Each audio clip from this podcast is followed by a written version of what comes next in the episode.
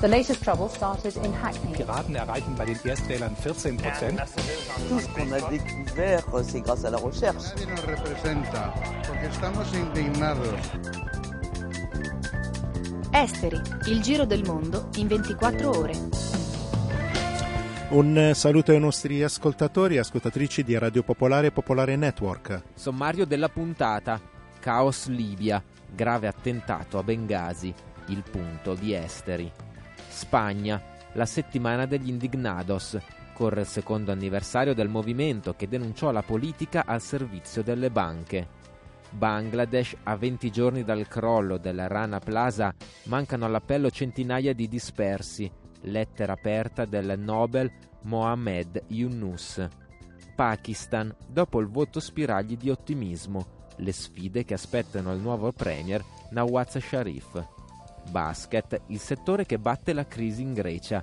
Olympiacos vince la sua seconda Eurolega consecutiva. Tennis, a Madrid Serena Williams si è aggiudicata il suo cinquantesimo trofeo in carriera.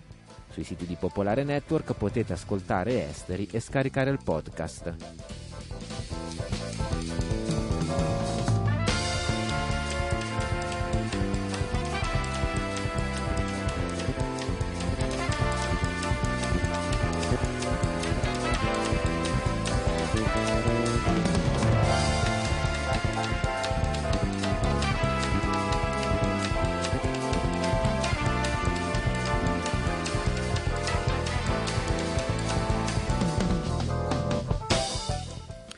Cominciamo con le notizie. Un cacciaturco è precipitato nel sud-est del paese, non lontano dal confine siriano, lo dicono i media di Ankara. Fonti militari hanno parlato di un incidente.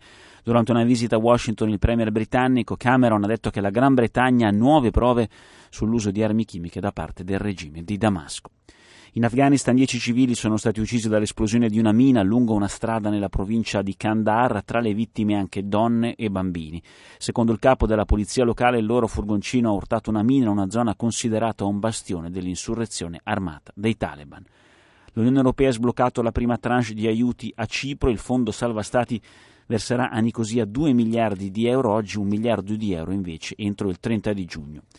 Nella zona euro diventa legge il rafforzamento della vigilanza europea sui conti pubblici.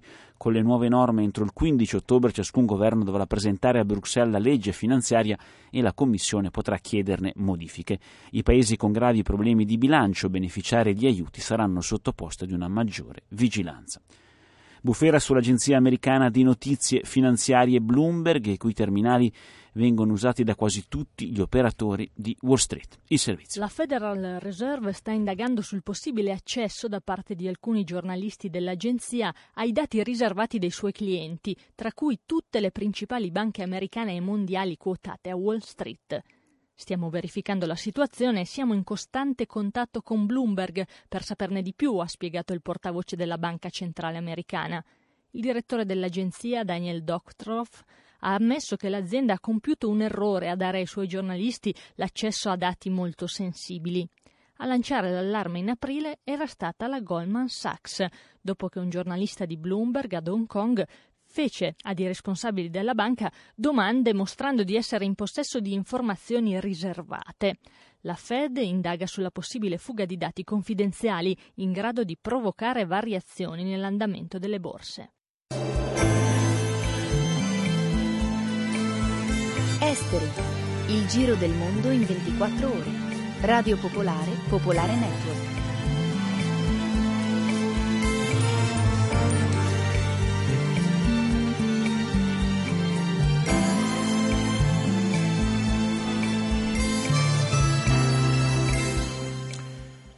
Partiamo dalla Libia, un grave attentato ha colpito oggi la città di Bengasi, un'autobomba è esplosa nel parcheggio di un ospedale, il primo bilancio parla di 15 morti, 30 feriti.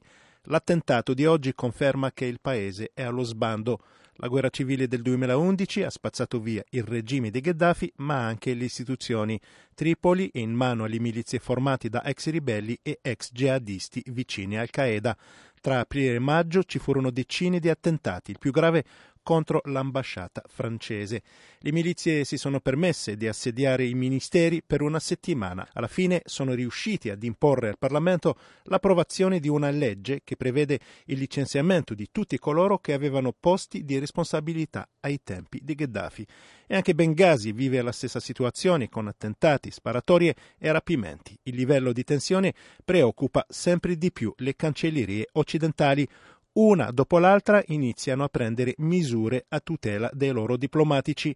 Stati Uniti, Gran Bretagna e Germania hanno deciso di evacuare parte del personale, chissà perché, ma le uniche zone sicure dalla Libia sono gli impianti di petrolio e le raffinerie. Lì le milizie sono al servizio delle multinazionali dell'energia.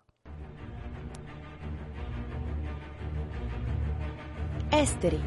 Il giro del mondo in 24 ore. Radio Popolare, Popolare Network.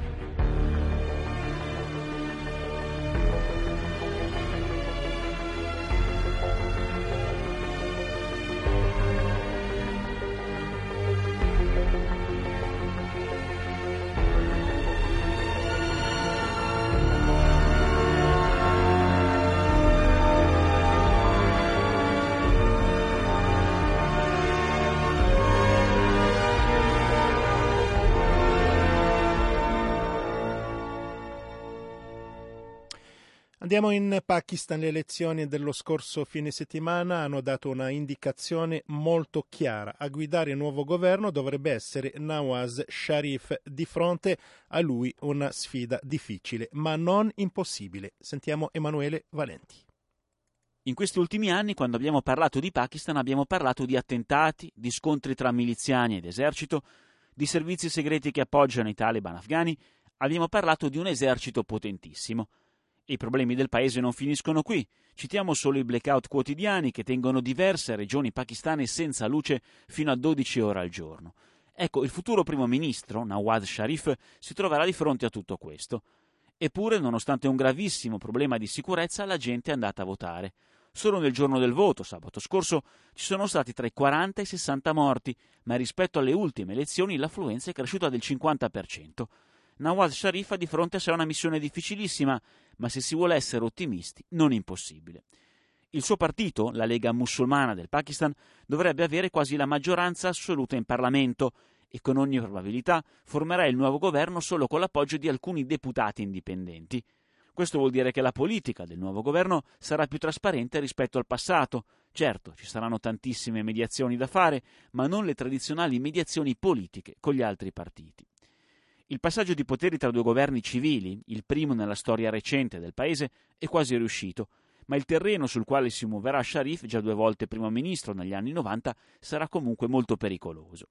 I problemi principali sono due, l'economia e la sicurezza, problemi giganteschi. Nel suo primo discorso il futuro Premier ha detto che la sua priorità sarà rilanciare il sistema economico. Abbiamo già citato i continui blackout elettrici che paralizzano quotidianamente le industrie, Dobbiamo poi aggiungere il bisogno di fondi, di soldi per ripagare i debiti, per esempio quelli con il Fondo Monetario Internazionale. Sharif arriva da una famiglia con una solida tradizione industriale. Inizialmente è scesa in politica proprio per garantire gli interessi della sua famiglia, ora però potrebbe usare la sua esperienza passata nella sua nuova esperienza di governo. Secondo problema, la violenza e i gruppi armati. In campagna elettorale Sharif non ha citato espressamente i taliban pakistani, anche quando questi attaccavano a ripetizione candidati di altri partiti. Qualcuno ha parlato di puro opportunismo politico, altri invece hanno parlato di un approccio che potrebbe tornare utile, magari al momento di trattare una loro resa. Sharif non ha mai escluso una trattativa con i gruppi islamici più radicali e su questo si dovrà confrontare con i generali dell'esercito, quelli che nel 99 lo costrinsero a lasciare il potere con un colpo di Stato. Tra un anno però scade il mandato degli attuali vertici militari e quella potrebbe essere l'occasione buona, sempre se sarà possibile, per trovare una leadership a lui più congeniale. Negli ultimi anni i generali sono rimasti fuori dalle partite politiche. L'ex presidente Musharraf è addirittura agli arresti domiciliari nella sua casa di Islamabad. I militari, dicono i più informati, osservano comunque da vicino, così come gli Stati Uniti, visto che Nawaz Sharif ha criticato la precedente politica di appoggio incondizionato del Pakistan alla guerra americana al terrorismo anche se da lì sono arrivati in questi ultimi anni, bisogna ricordarlo, generosi finanziamenti economici. Il paese rimane stretto tra India e Afghanistan, una posizione non certo comoda. Sharif comunque ha cominciato con un'apertura, invitando il premier indiano Singh a quella che dovrebbe essere la sua cerimonia di insediamento.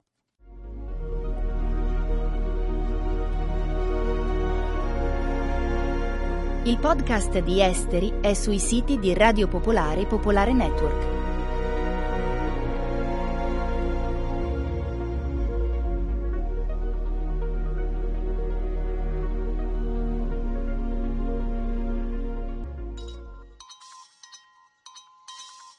Germania.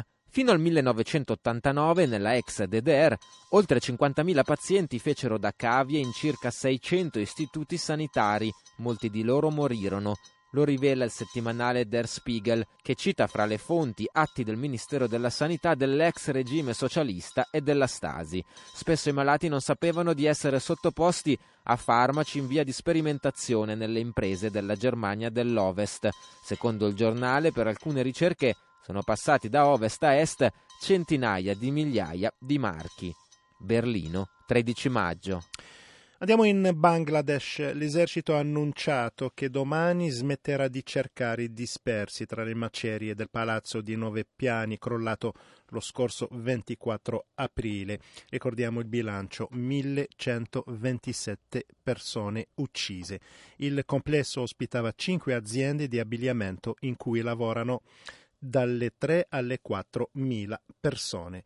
Oggi l'Alta Corte ha ordinato al governo di presentare comunque una lista dei dispersi sulla base delle denunce dei familiari dispersi, potrebbero essere centinaia. E quello che viene chiamato il banchiere dei poveri, Mohamed Yunus, ha rivolto un appello alle industrie straniere che lavorano in Bangladesh, ha chiesto di migliorare le condizioni di lavoro degli operai del Bangladesh. Sentiamo Diana Santini.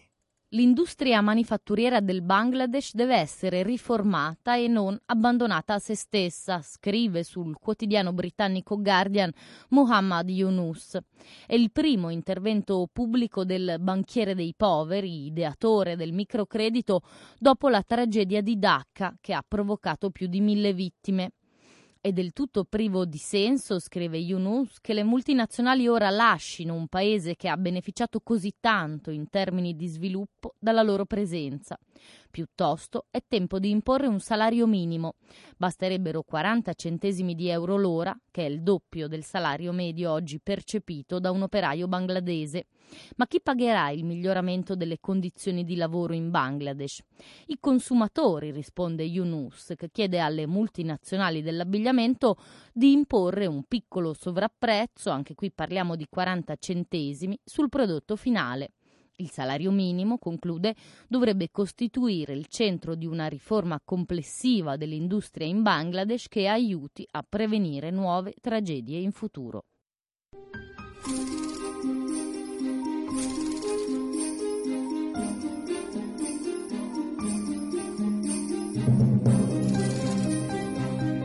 Esteri, il giro del mondo in 24 ore. Radio Popolare, Popolare Network.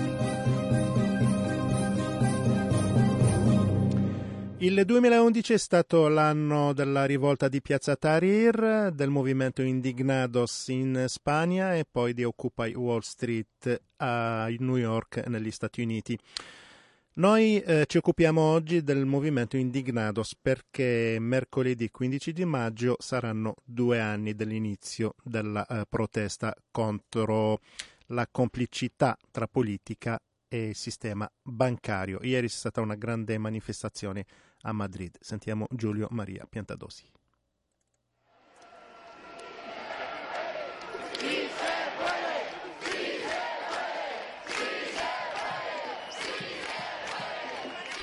Gli indignati sono tornati nella Plaza del Sol, stavolta però non ci sono né tende né sacchi a pelo, non si parla neppure di occupare nemmeno simbolicamente per una notte il luogo simbolo di questa protesta nata nella primavera di due anni fa. C'è meno gente rispetto agli anni passati, le ragioni per protestare però, dicono gli indignati, sono aumentate. Quando venne occupata per la prima volta la Plaza del Sol, in Spagna c'erano 4 milioni e mezzo di disoccupati, adesso ce ne sono 6. Nel 2011 Madrid puntava a far parte del G8, oggi la Spagna si considera un paese dove esiste un problema reale di povertà diffusa. Allora, cosa è successo in questi due anni al movimento degli indignados?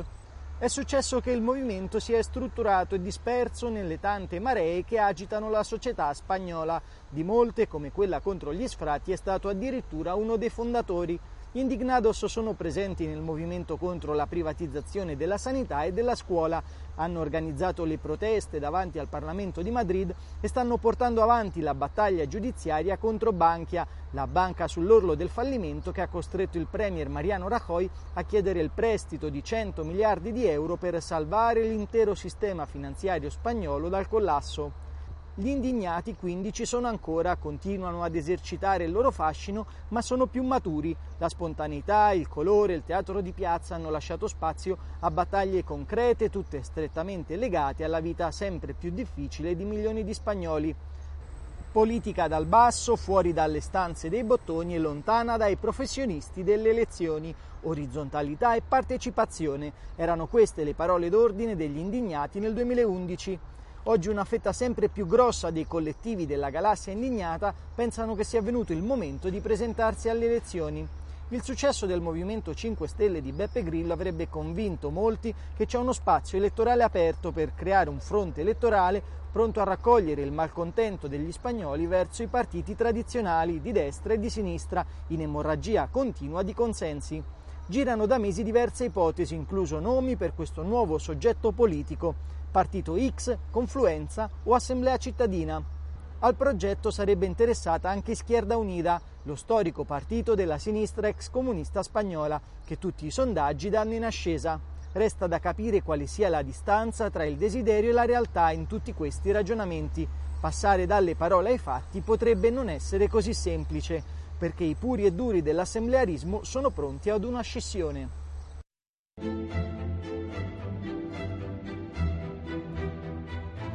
Esteri. Il giro del mondo in 24 ore. Radio Popolare, Popolare Network.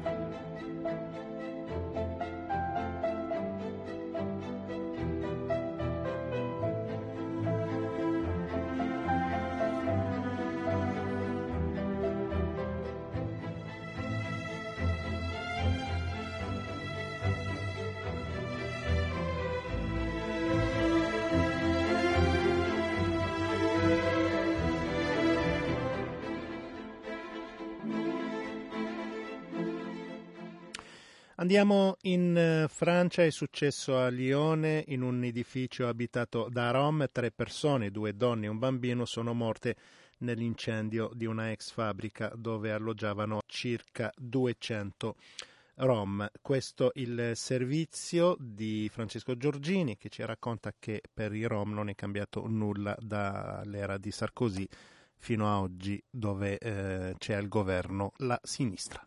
Tre morti, una donna di una quarantina d'anni, madre di cinque figli, sua sorella più giovane e uno dei figli, un ragazzino di 12 anni. E la lista potrebbe allungarsi, mentre vi parliamo i pompieri fuggono ancora tra le macerie con prudenza, perché l'edificio ormai sventrato dal fuoco potrebbe crollare da un momento all'altro.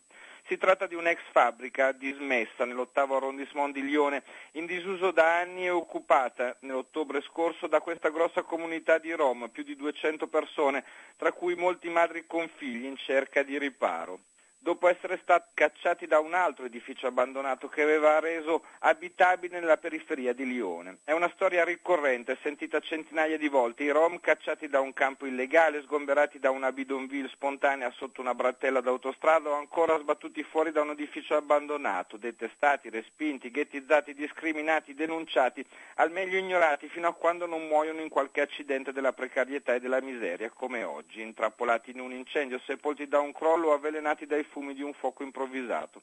Allora si deplorano le vittime e le loro condizioni di vita, ma è una pena di corta durata con un obiettivo reiterato, giustificare nell'urgenza del dramma la necessità degli sgomberi forzati di campi e squat illegali, palesemente pericolosi per la sicurezza e la salute degli occupanti e indegni all'abitazione.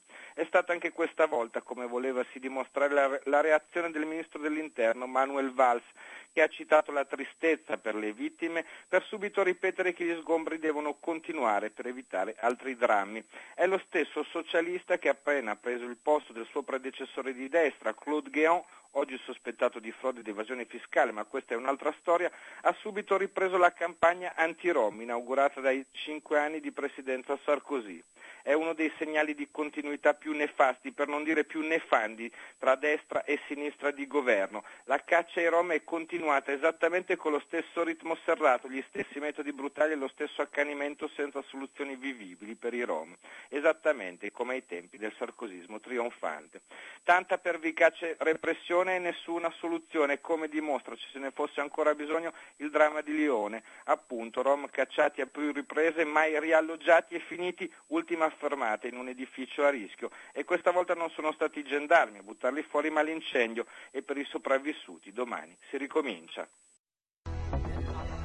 Alle ore 22 potete ascoltare la replica di Esteri sulle frequenze di Radio Popolare Milano. Abbiamo titolato mm, il basket, eh, uno dei pochi settori che batte la crisi in Grecia. Perché? Perché ieri l'Olympiakos ha vinto a Londra la sua seconda Eurolega consecutiva. Ha battuto il Real Madrid 100 a 88 per il terzo anno consecutivo. La principale competizione europea di pallacanestro viene vinta da una squadra greca. Dario Falcini. Grazie, dal profondo del mio cuore. Siete la prova che con il lavoro e la passione la Grecia può risollevarsi. Carlos Papoulias, presidente greco, la storia la conosce bene. Sa che i momenti come quello regalato ieri sera dai giocatori dell'Olympiacos Pireo possono dare una scossa ad un paese in ginocchio. L'Olympiacos a Londra ha conquistato la sua seconda Eurolega consecutiva. Dopo il CSK a Mosca, quest'anno la sconfitta è toccata al Real Madrid, con la stessa spettacolare modalità.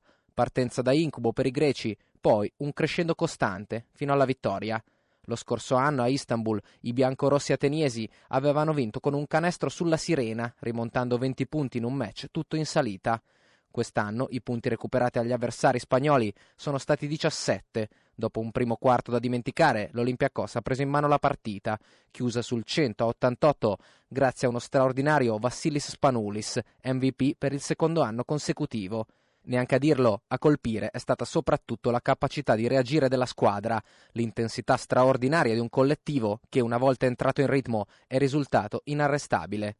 Con la vittoria nel 2011 del Panathinaikos, l'altra squadra di Atene, questo è il terzo titolo continentale nel basket che finisce in terra greca, negli anni più difficili per il paese.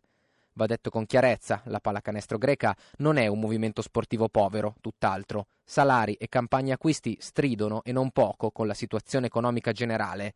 Il club del Porto di Atene, bicampione d'Europa, è di proprietà della famiglia Angelopoulos, armatori e magnati dell'acciaio, nonché figli della signora Gianna Dascalachi Angelopoulos, descritta da Forbes come una delle 50 donne più influenti al mondo una potenza economica, l'Olympiacos, che però negli ultimi anni ha dovuto gioco forza ridurre i budget della squadra. Lontani i tempi, era il 2008, in cui il club pagava 7 milioni di euro all'anno per Josh Childress, strappato all'NBA grazie ad un ingaggio senza senso. Negli ultimi due anni Spanulis e compagni a livello di organico erano indubbiamente inferiori alle avversarie incontrate nelle fasi finali. Alle Final Four della O2 Arena londinese per tutti, e nonostante l'anello al dito, i greci apparivano il vaso di coccio fra i vasi di ferro. E invece, prima, in semifinale, sono stati in grado di dare un altro dispiacere al CSKA degli oligarchi russi, quelli già, già superati all'ultimo atto l'anno precedente. In finale è stata la volta del Real Madrid, un'altra delusione enorme per lo sport spagnolo dopo le debacle calcistiche. Barça e Real, due polisportive ricchissime, non hanno mai smesso di investire nonostante la crisi e almeno nel basket i risultati latitano. Gli uni dopo gli altri sul cammino europeo dell'Olympiacos si sono dovuti arrendere tutti e allora ieri sera è stata festa grande al Pireo per una vittoria che è di testa e di cuore, prima ancora che di gambe e tecnica o di dracme. State ascoltando Esteri, Radio Popolare, Popolare Network.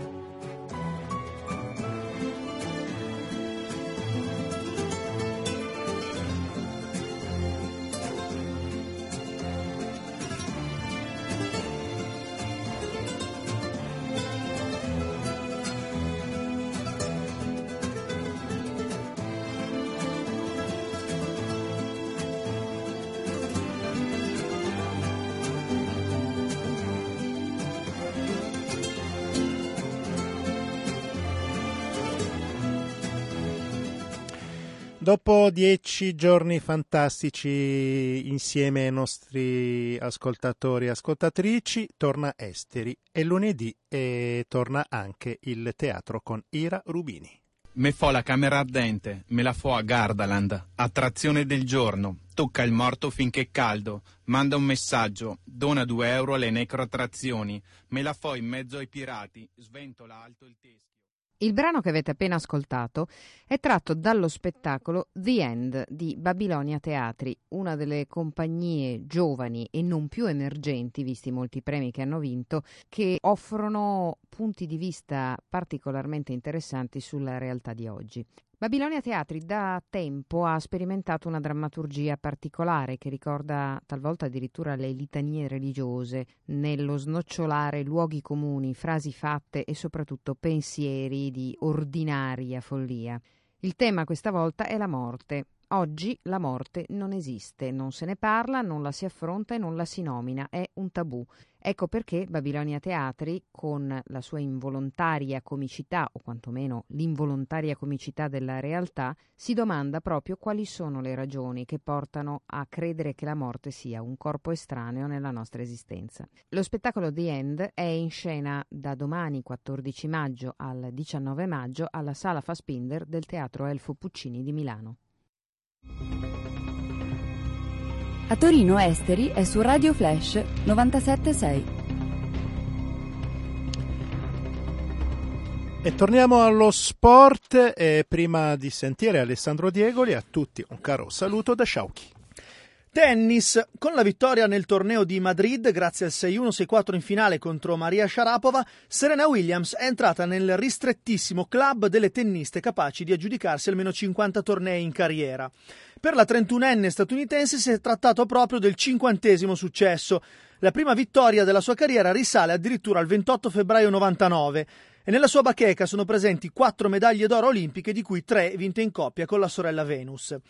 Serena è anche una delle poche tenniste ad aver vinto tutti e quattro i tornei del Grande Slam, anche se mai nello stesso anno, e a poter vantare vittorie nei tornei maggiori sia in singolare che nel doppio, che addirittura nel doppio misto. Serena consolida il numero uno nel ranking mondiale e vince per la quarta volta quest'anno.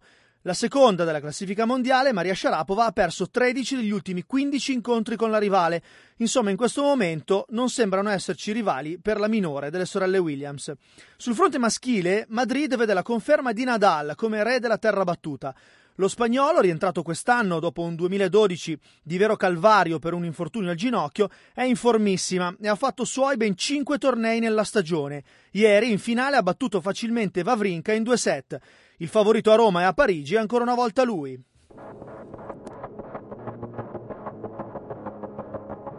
Avete ascoltato Esteri, un magazine di Radio Popolare.